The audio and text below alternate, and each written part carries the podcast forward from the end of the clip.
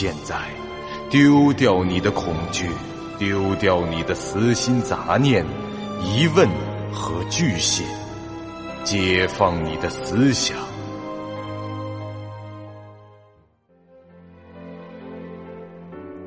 您现在收听到的是由喜马拉雅 FM 出品、巨五八瓦塔播讲的长篇恐怖网络游戏有声小说《惊悚乐园》，作者。三天两觉。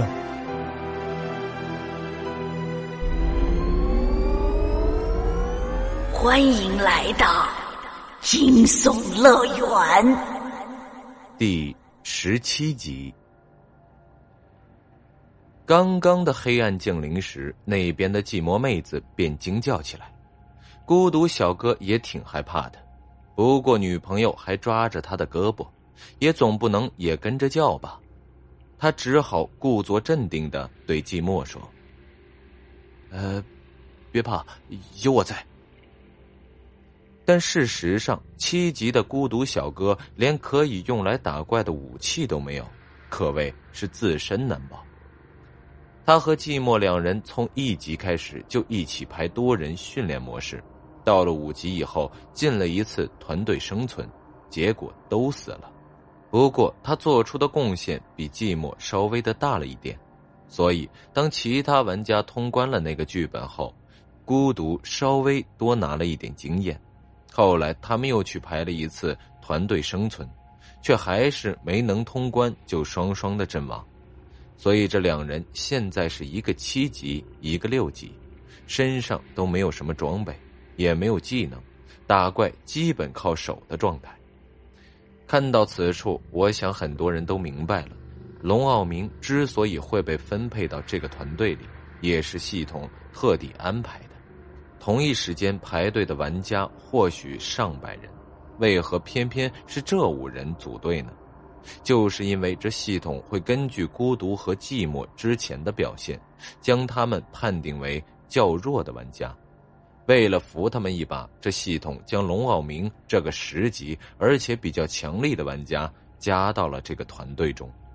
同时，为了保持整体的难度，系统又找了两个等级比较低，但是这通关表现相当强力的家伙进了拉低队伍的平均等级。于是，就有了这样五个人的组合。他们的等级总和是三十三，平均等级就是六点六，正好就是这个六七级的剧本难度。再说的通俗一点，就是系统为孤独和寂寞制造了一次抱大腿的机会，希望他们能够成功的通一次剧本，免得他们死太多，死出心理阴影来。刚才那是什么？龙傲明说道。其实这话是脱口而出，他也没有指望有人会告诉他答案，只是因为这情况怪得吓人，所以心里发慌，想问问别人的看法。没想到风不绝用冷静的口吻道：“有三种可能，我过会儿再给你解释。”王探之这回倒是没有叫喊。不过他脸色惨白，说话的声音颤抖着。也，要不要这么搞？地地铁里关灯就就就就算了，这这这这这昏天暗暗月之下，居然也能关灯，吓吓死人啊！吓人的东西在那边呢。风不觉面无表情的指了指王探之身后的方向。这小探将的脖子回过头去，而龙傲明和远处的孤独寂寞也都在这时看到了风不绝所指的东西。但见最后那只怪鹰爬到了一辆巴士的车顶，厉笑一声，他的样子已发生了改变，皮肤变成了黑色，双眼射出了绿光，牙齿则成了狭长的獠牙。虽然这身躯的尺寸没变，但手上的镰刀和一双瘦腿都长了将近一倍。现在这怪物完全站直时，身高已经是一米六，而且其双臂的镰刀可攻击的范围显然长于人类的臂展。王探之吞了口口水，低头看了看自己手中的那把水果刀，再看看怪物的臂刀，一种自卑感油然而生。好像这吃下奇异甜蛇以后，正好变化的感觉。风不觉拿着管钳从车上走了下来。我从正面上把他引下来，你们看准时机从侧面攻击他。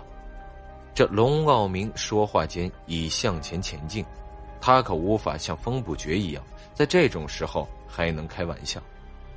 可惜这龙傲明的战术未能成功实施，有可能是这怪婴本来就能听懂玩家的对话，或者就是他的智商设定。远比他们想象中的高。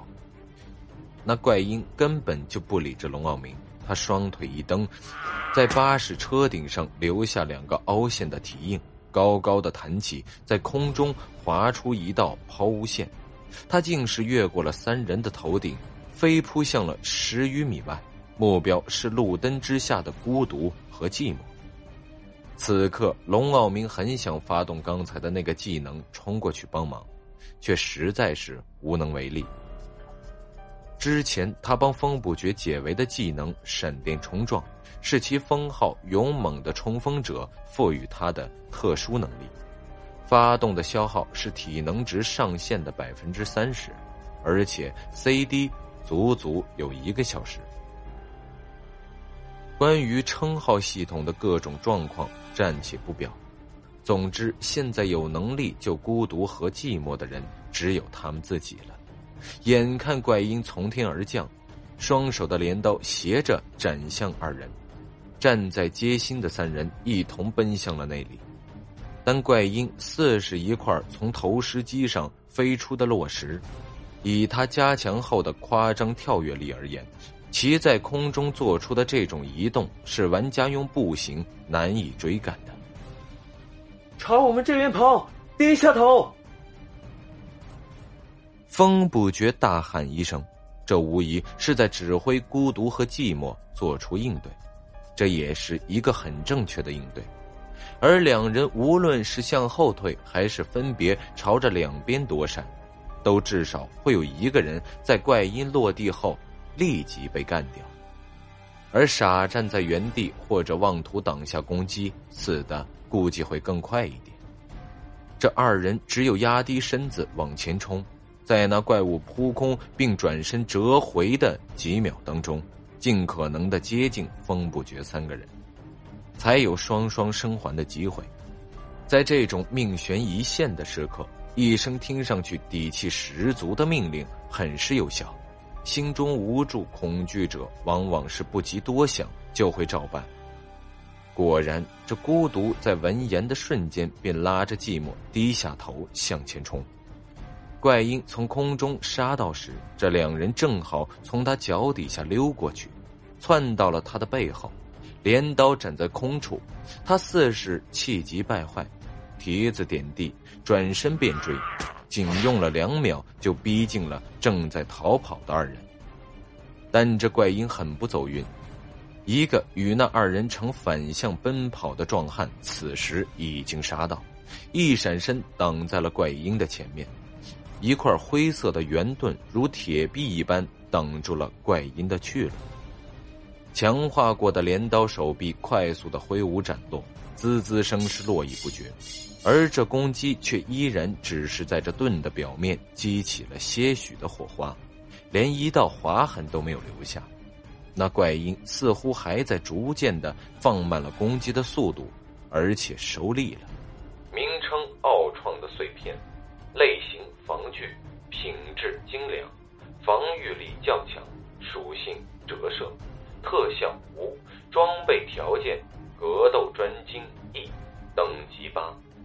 这块盾牌的属性很强，和风不绝的管钳相比，其在游戏初期能发挥的作用。